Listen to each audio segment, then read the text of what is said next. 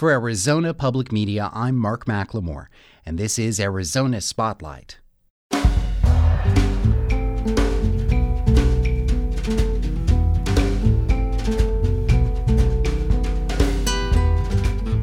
Coming up, I'll talk with composer Burt Bacharach. Visit a vineyard in southern Arizona founded by three former pilots, and look back at some movies loosely inspired by the story of John Dillinger. That's all next on Arizona Spotlight.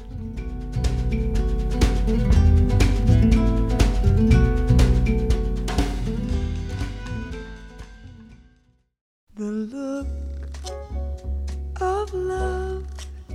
It's difficult to imagine a musical career more successful than Burt Bacharach's. He was born in Kansas City, but grew up in New York. He says he was first truly inspired by the music he heard when he used a fake ID to see Dizzy Gillespie and Charlie Parker perform on 52nd Street. Now at age 86, Bacharach has written and produced more than 70 top 40 hits, been awarded multiple Grammys and Oscars, and keeps busy collaborating with artists including Elvis Costello, Adele, and Dr. Dre. He'll be playing Tucson next Wednesday as a part of the Tucson Jazz Festival. He started our conversation by telling me about his disappointment over getting rained out for a show last month in San Francisco. Um, we just played uh, San Francisco was our last date, which was in December with the San Francisco Symphony. It's a great orchestra, great hall. This year we played the first concert and it was fantastic. And then the next day the storm hit, killed San Francisco. I mean, it knocked out power grid, do the concert the second night. I mean, there was so much rain and so much stuff was down Yeah. the hydraulic system to get um, the stage up back to where it was supposed to be, and they had to make a call at 4:15 in the afternoon. And y- you know, you look at it and you say, "Boy, you get to play an or- with an orchestra like that. That's uh, a big loss." Uh, but you know, you can't do anything; it's out of your hands. Yeah. Yeah. And I, I think if they'd gotten everything fixed, then maybe, um, yeah, I don't think half the orchestra could have even gotten there, much less half the audience, you know? It would have been a downer come out and and have 500 people there. Well, you know, and you say to yourself, what are you guys even doing here? Why would you come out on a night like that? You can't get Uber, you can't get a taxi, you can't get there. It was just one of the fiercest storms where, you know, electric lights are out, uh, traffic lights are down. Yeah, that's when everybody stays home and listens to their Burt Bacharach on vinyl. But I guess Yeah. if the power's out, you might not be able to do that. Yeah, but that's a good way to listen to it on vinyl. Good, good point, Mark. You know, because you know the way we listen to music, yeah, we're used to it now, but everything's changed a lot. Yeah. Everything's changed a lot, and pretty soon there'll be no more CDs, and we'll listen off a computer into speakers, and we're listening to um, not the full range of, but hey, this is music. So as long as music, I do believe if the music is good and and really got something to say, it comes through even in the um, in an audiophile's um, mind, saying, "Well, that's not as good as the way it was, the way we got we'd record and go directly to vinyl." You know, Yeah. wouldn't even go to tape and then go to vinyl. It's it's about the music, and I do believe if this song has something in there, there's some emotion in there, so there you lose it a little something. I really like to interact with the album. You know, I like to hold it, read the liner notes, see the picture. That's know? a big loss when Yeah. we, we, you know, we lost the artwork, lost the um, liner notes, and now um, who played percussion on the third track?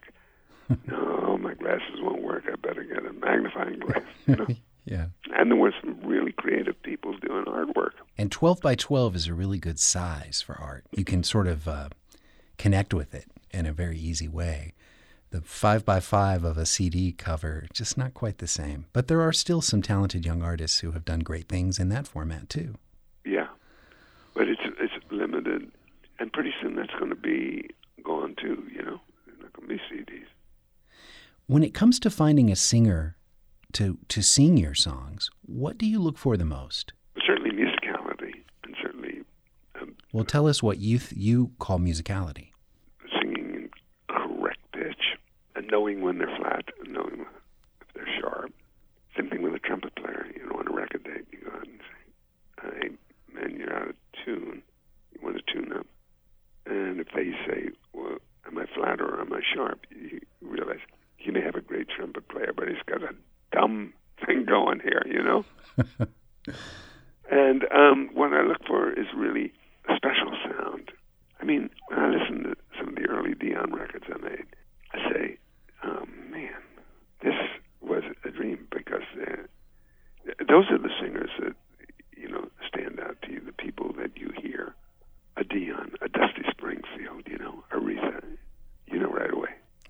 singers who put the song first rather than yeah, themselves. And Gladys Knight.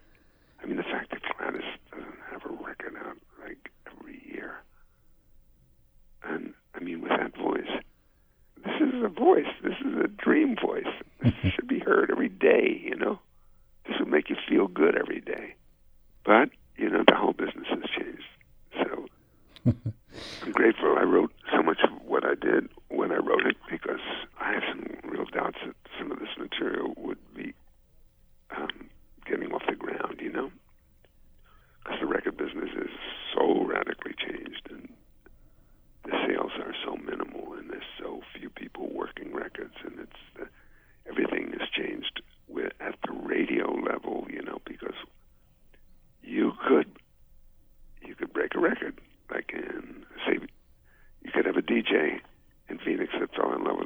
in New Orleans, and he didn't have to stay with the same playlist that was given out.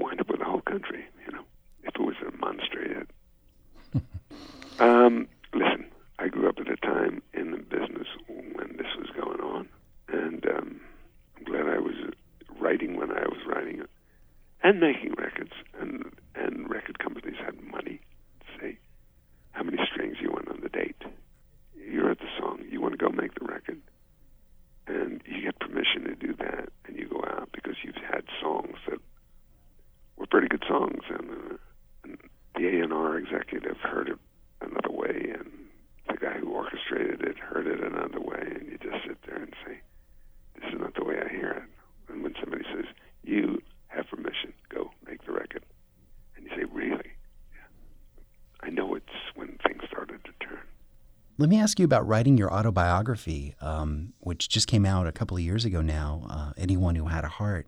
Yeah. what sort of things did that shake loose for you as you mm, retraced your steps through life?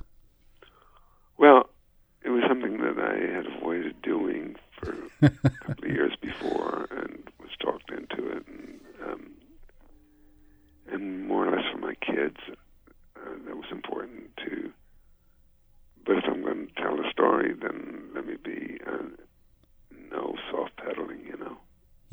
So honesty was important to you, and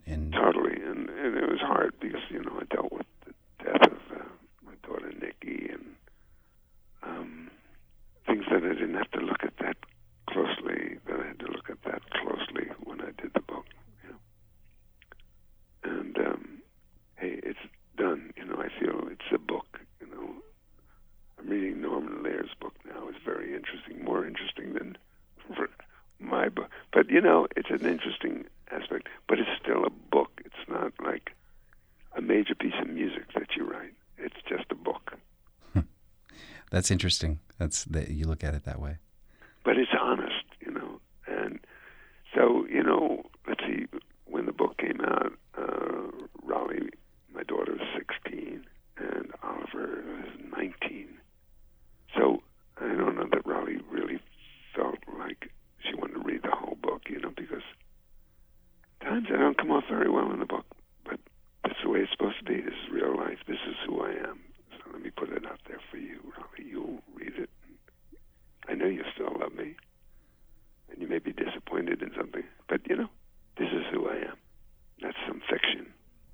About a time when your music came back to you in a surprising way? Being in a, a little bar in Italy, you know, or a resort uh, down on the coast, and um, hearing the piano player playing your songs, And- playing them pretty well, you know. And do you think he was aware you were there? Maybe not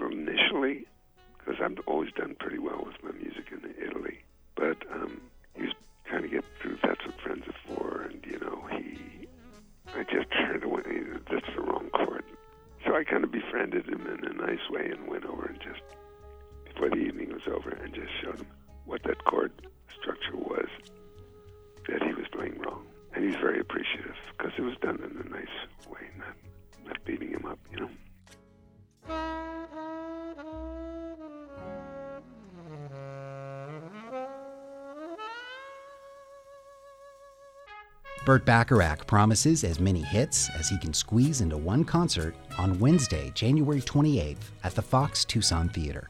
It's part of the Tucson Jazz Festival, and we have a link for information at azpm.org. In our next story, produced by Mitchell Riley, we'll meet three men who became lifelong friends in midair, serving in the U.S. Air Force. Now retired, together they own and operate the Flying Leap Vineyards in southern Arizona. It's a labor of love that finds these former pilots making their living from the earth. We'll start with co founder Mark Beres. The Arizona wine industry has been around since the 16th century when the Spaniards planted grapes over in the, the uh, Santa Cruz River Valley, and uh, it really got going here in the early 80s. This is 100% Arizona Grenache, man. Grenache is the most widely planted grape on planet Earth. It's also the second most common wine in the state of Arizona. We've deliberately withheld water from them uh, to desiccate them, to get the plants to struggle. So what you're looking at is fruit that's struggled. We do that to do two things, concentrate sugar and acid. And the result are grapes that have an unmatched, unparalleled flavor and a nice tart, strong punch of acid to them. And that's just winemaking gold, man. Tastes good, it makes food taste good, makes your life taste good, man. And all of that wonder starts in the vineyard. First fruit will be shuttled to the winery here in about half hour. When our first trailer truck arrives, we'll get it out. This fruit will be fermenting within four hours. You're in Elgin, Arizona, south of Tucson, about 50 miles, up in the high country, about 5,000 feet. Ready? Mark Beres is joined by his friend and business partner, Mark Moeller. Arizona's only American viticultural area. That's right, you're along one of the most famous wine trails in the country. We have six and a half acres of planted vineyards out back here, and this is our chief winemaking facility, as well as our tasting room for our uh, local customers and customers coming from literally all around the state and all around the country, actually. The three points of the logo represent myself and Mark and uh, our other main business partner and lifelong friend, uh, Tom Kitchens, who's actually outside right now heaving grapes into a crusher destemmer. So the three of us, we're, uh, we all met each other at the Air Force Academy. The logo also looks a little bit like a propeller, which is an homage to our flying career. We were 17 years old and we were in parachuting school at the Air Force Academy, Colorado Springs, Colorado. And we were in the very first week of our summer there where we were learning how to do parachute landings. Anyway, we just, you know, we hit it off. We were just babbling all day about things. And believe it or not, the first connection he and I had was music. We found that we, we both liked the same music. Green, blue, green, blue, green, blue, green, blue, green. Yeah. That's me tumbling as I go out of the Right, you airplane. see sky, earth, sky, earth, You're, right. you're flopping around like a rag doll. You know, you're like, whoa, you're just trying to stabilize in the air. And, That was the first, my first experience jumping out of a plane. I wasn't scared the first time. I was scared the second time. we listened to a lot of punk rock. He loved the Dead Kennedys, you know, Black Flag. We liked all that stuff. And it was just uh, an you know instant connection. There are certain things that bring people together, and this was one of those things. This like common interest we had in the same types of music. I initially started flying transport. That was my first assignment with C5s. Didn't do it for very long. He flew C5s too. Um, but I, I went and I was an instructor for many years, and I went into special ops. Flew a very highly specialized helicopter at the time, low altitude penetration into denied airspace. Our primary mission was infill and exfil of special ops forces. Areas mostly down in the Balkan War, Africa, hotspots over in that part of the world. It's a miserable, rotten business, and you know, the, the, the more infrequently we can go to war, the better. But when we do, we need to do it right, professionally. I fortunately had a, a much, much less, uh, shall we say, dangerous and uh, crazy flying Prime career. rib, cappuccino. No, no, no, not quite. But uh, for the last seven years of my Air Force career, I got to fly around some very interesting people. Everybody from the Vice President on down, Secretary of State, Chairman of the Joint Chiefs of Staff, First Lady, and a host of congressmen and senators as well. Got to see many different parts of the world. It was just a fantastic opportunity. The third partner in the Flying Leap trio is Tom Kitchens. Yeah, Kitch, boy, Yeah. I, t- I tell you what, he He's our he- go-to guy. Yeah, He's our- he, he kind of does everything. He does it all. Probably good, huh? You want to? You know, he's going to open up our Bisbee store tomorrow. Um, you know, he helps with the customers. He does festivals for us. And he's just, uh, just a really, really great friend. He's just a big lovable, just a big lovable guy. We're the best of friends, but we're radically different from each other. But you can see this nice, rich, black, oily color here. He's more of that meticulous scientist, that thoughtful artist that he is, and so winemaking was perfectly uh, fit for Mark. And so he took on the, the role of, of our chief winemaker. On any given weekend, him and Rolf are here Oh, yeah, with purple here, yeah. hands. And then I run the vineyard, Oh, and. I, I, I make sure that, the, that, the, that uh, our vines are nourished, planted on time, that they're pruned properly, that the vineyards are, are kept secure, that our equipment's maintained, that are you know on and on and on. I mean that's a ripe grape. You see how rosy it is? Yeah. It's, it's a really amazing, wonderful, and, and perfect Period of way collaboration. to uh, have our own independent ways of, of doing things, but then coming together. 2013. Cheers. So it's actually a long time ago in, a- in ancient Greece, one of the uses for wines was like literally to loosen the tongue and join in in a symposium, right? So the, the, the group, a group of people, you know, intellectuals or philosophers, By the old Air Force rules, I have to insist on eight hours of crew rest. So to basically get to the point where they were having open discussions with each other, but not getting too inebriated where the discussion would just completely fall apart. I want to try some of this wonderful uh, 2009 Sangiovese um, that has that, uh, that dried fruit and nut characteristic. And uh, gosh, you guys are slow. I'm already on my next one. here. I love wine because number one, I'm in the wine business with my best friends. You know, I get to work every day with people I've grown up with. We've been out snowshoeing in New Mexico with a bottle of our wine and just crack it open and drink it like like the old days. It doesn't matter. It's all fun, it's all good. We're passionate about it. We love it. There's nothing better than wine. Crazy oh, AIDS. God, yeah. Good old punk rock. Yeah. That was our a bad day here at the winery is actually a, a pretty good day because you're doing what you love. You get to be around people that you really that you really care about, and then when customers come through the door, you know, hopefully you're making their lives a little bit brighter as well. Literally building something from the ground up, you know, and maybe being able to pass that that on down. I want to be around people that add something to your life, and Mark definitely adds a lot to my life. I got 27 friends killed in the war. You know, I've come close to, to losing my own life several times, and I don't take any day for granted, period, dot.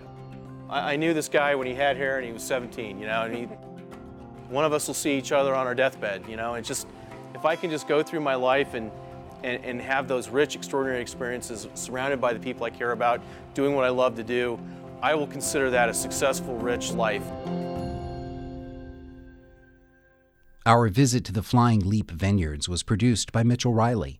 You can see a version of the story you heard online on the Arizona Spotlight page at azpm.org.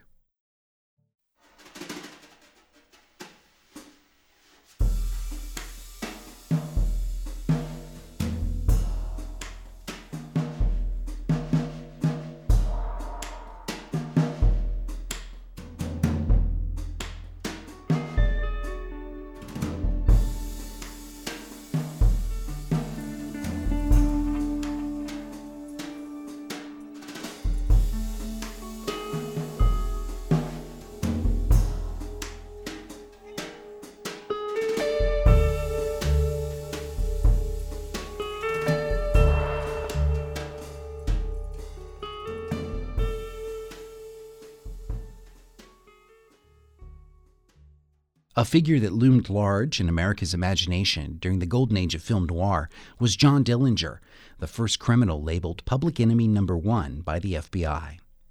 In January of 1934, Dillinger and his gang inadvertently made history in Tucson when their getaway was interrupted by a fire at Hotel Congress. Their capture is an event Tucson is still commemorating 81 years later. Next, film writer Chris Dashiell looks at three Dillinger inspired films to see how fact was transformed by fiction. There have been three major films about Dillinger. The first was made in 1945, called Dillinger, naturally, and starring quintessential tough guy Lawrence Tierney. Remember Scarface? Remember Little Caesar? The enormity of their crimes was exceeded in real life by the man you're now looking at, John Dillinger. His smile hid violent passions, terrifying hatreds, and sudden death. It was produced at Monogram, one of the so called Poverty Row studios that cranked out movies dirt cheap. It shows, too. All the rooms have the same nondescript look, and the film uses backdrops frequently in lieu of sets. Directed by the workmanlike Max Nosseck, it fits right in with the bleak post war crime films that later earned the label film noir. Dillinger moves its grim story along at a crisp pace. It's amusing to see how, other than a few details, such as the stop in Tucson and Dillinger getting shot outside a theater, the script doesn't bother to follow the real story at all, but makes everything up. The people in Dillinger's gang, his girlfriend, almost every detail of the story is pure fiction. In Tucson, for instance, which is signaled by a banner over a road saying, Tucson, Sunshine Capital of the West, the film has Dillinger being set up by his partner to get captured at a dentist's office after being immobilized by laughing gas. Tierney plays the title role as pure sociopath. There are no likable people here. Nobody really cares for or trusts anybody else in this movie. In a way, it's typical of the crime doesn't pay moralism of the old fashioned crime picture, but it also has something of the hopelessness and brutal cynicism of film noir. The camera turns away at the climax during violent scenes, standard practice in those days, but done rather well here. It actually makes the violence much more shocking. In 1973, John Milius made another version, once again called Dillinger, and starring the veteran character actor Warren Oates in the title role, portraying Dillinger as a sort of grown up child playing at being a criminal. This script sticks more closely to history, with Michelle Phillips on hand as Dillinger's girlfriend Billie, and, surprise, Richard Dreyfuss, before he became a star, showing up as babyface Nelson. All right, everybody, hold it right where you are. This is a robbery. Don't nobody get nervous. You ain't got nothing to fear. You're being robbed by the John Dillinger gang. That's the best there is. This could be one of the big moments in your life. Don't make it your last. This time, the Tucson arrest happens, inexplicably, at a sort of outdoor hootenanny. The picture also gets the chronology of who gets killed when all mixed up in order to accentuate the drama. Milius uses an offbeat, laconic style to depict the Depression as a time of easy morals and casual cruelty. It's obviously inspired by Bonnie and Clyde, and it really cranks up the violence. The director seems to be enjoying his newfound freedom to show as much blood as possible. It was a war, and like in any war, there were legends, glorifying heroes and villains alike. But somehow the most glorified of all was the nation's deadliest public enemy, Warren Oates, as the man whose treacherous cunning baffled every law officer in the Midwest. Although Warren Oates' raw, understated style is a pleasure, we never really get to know Dillinger. The film is narrated by Ben Johnson as the FBI agent Melvin Purvis, who brings Dillinger down, and this creates a lopsided dramatic effect. The most accurate version, historically, was made in 2009 Public Enemies, directed by Michael Mann and starring Johnny Depp, who plays Dillinger as a smart man of few words who gets off on being daring and reckless. What is it exactly you do for a living? John Dillinger robs banks. That's a serious thing to say to a girl you just met. What else you need to know? The director's use of digital video instead of regular film gives the picture a kind of rough immediacy, as if somebody had traveled back in time with a camcorder and just happened to be in the right places. Dillinger is seen as the last example of individual rebellion before crime became organized crime. Depp gets the walk and the expressions right, although there's not much of a sense of a real person behind all the mannerisms. Christian Bale has less to do as the straight arrow FBI man Purvis. Despite a basic callousness, Dillinger is given some fatal qualities of loyalty and passion, particularly in his attachment to Billie, played here by Marion Cotillard. The Tucson arrest follows the actual history for a change, but once again the chronology is jumbled near the end of the film in order to allow a big, exciting shootout. Well, the whole country thinks you're a damn hero. Robbing banks is getting tougher. We're having too good a time today. We ain't thinking about tomorrow. Yeah, well, you ought to. From the early days of film, we've seen a gradual progression in the romantic depiction of outlaws. In the case of Dillinger, we started in the 1940s with a sneering brute who turns into a sort of grandiose dreamer in the 70s, and then in the 2000s ends up a devil may care anti hero. In each era, we get the criminal that matches our American worldview. I find it interesting that nobody has fully succeeded in fashioning a believable character around Dillinger. Someone once remarked that evil is always fascinating in fiction and goodness boring, while the opposite is true in real life. The movies project a lot of exciting themes onto men like Dillinger, when in reality they were probably not much more than common thugs. For Arizona Spotlight, this is Chris Dashiell. Thank you for listening to Arizona Spotlight. The show originates from the AZPM radio studios. The production engineer is Jim Blackwood. The music is by Calexico. I'm producer and host Mark McLemore.